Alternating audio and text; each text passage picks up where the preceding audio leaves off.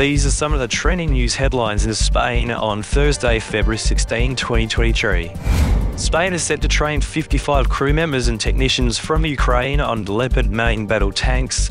The crew will arrive in Spain by the end of the week. Spain is one of the NATO countries that agreed to supply Ukraine with tanks in principle, but the quality of tanks Spain will send to Ukraine is still unknown. The announcement comes after the German defence minister dispelled hopes that European states would quickly form a battalion of modern Leopard 2 tanks, stating that the only 14 tanks promised by Germany and three promised by Portugal are currently ready to be sent. The supply of the remaining tanks from other countries is not being discussed at the moment. Spain will deploy a missile battery in Estonia in April as part of its NATO contribution.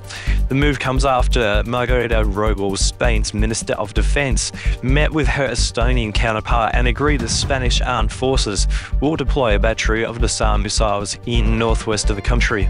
The deployment will last for four months and will provide protection for the Amari Air Base in Estonia, one of the bases where Allied fighters, including Spanish jets, are deployed on Baltic air policing missions. After this deployment, Spain will have two missile defence batteries in the Baltic area. The contingent is also expected to consist of around about 85 troops. Spain's new restructuring law is being put to the test as the economy slows down.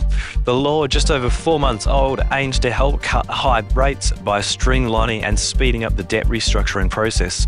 Eurostat figures show that business bankruptcy declarations in Spain jumped 66% in the third quarter of 2022 from the previous one compared to the average rise of 16% for the European Union companies and officials are hopeful that the new law will help address this problem. The success of this reform will be crucial for Spain's economic recovery. For more headlines, simply search Oscar Spain News headlines on your favourite podcast app.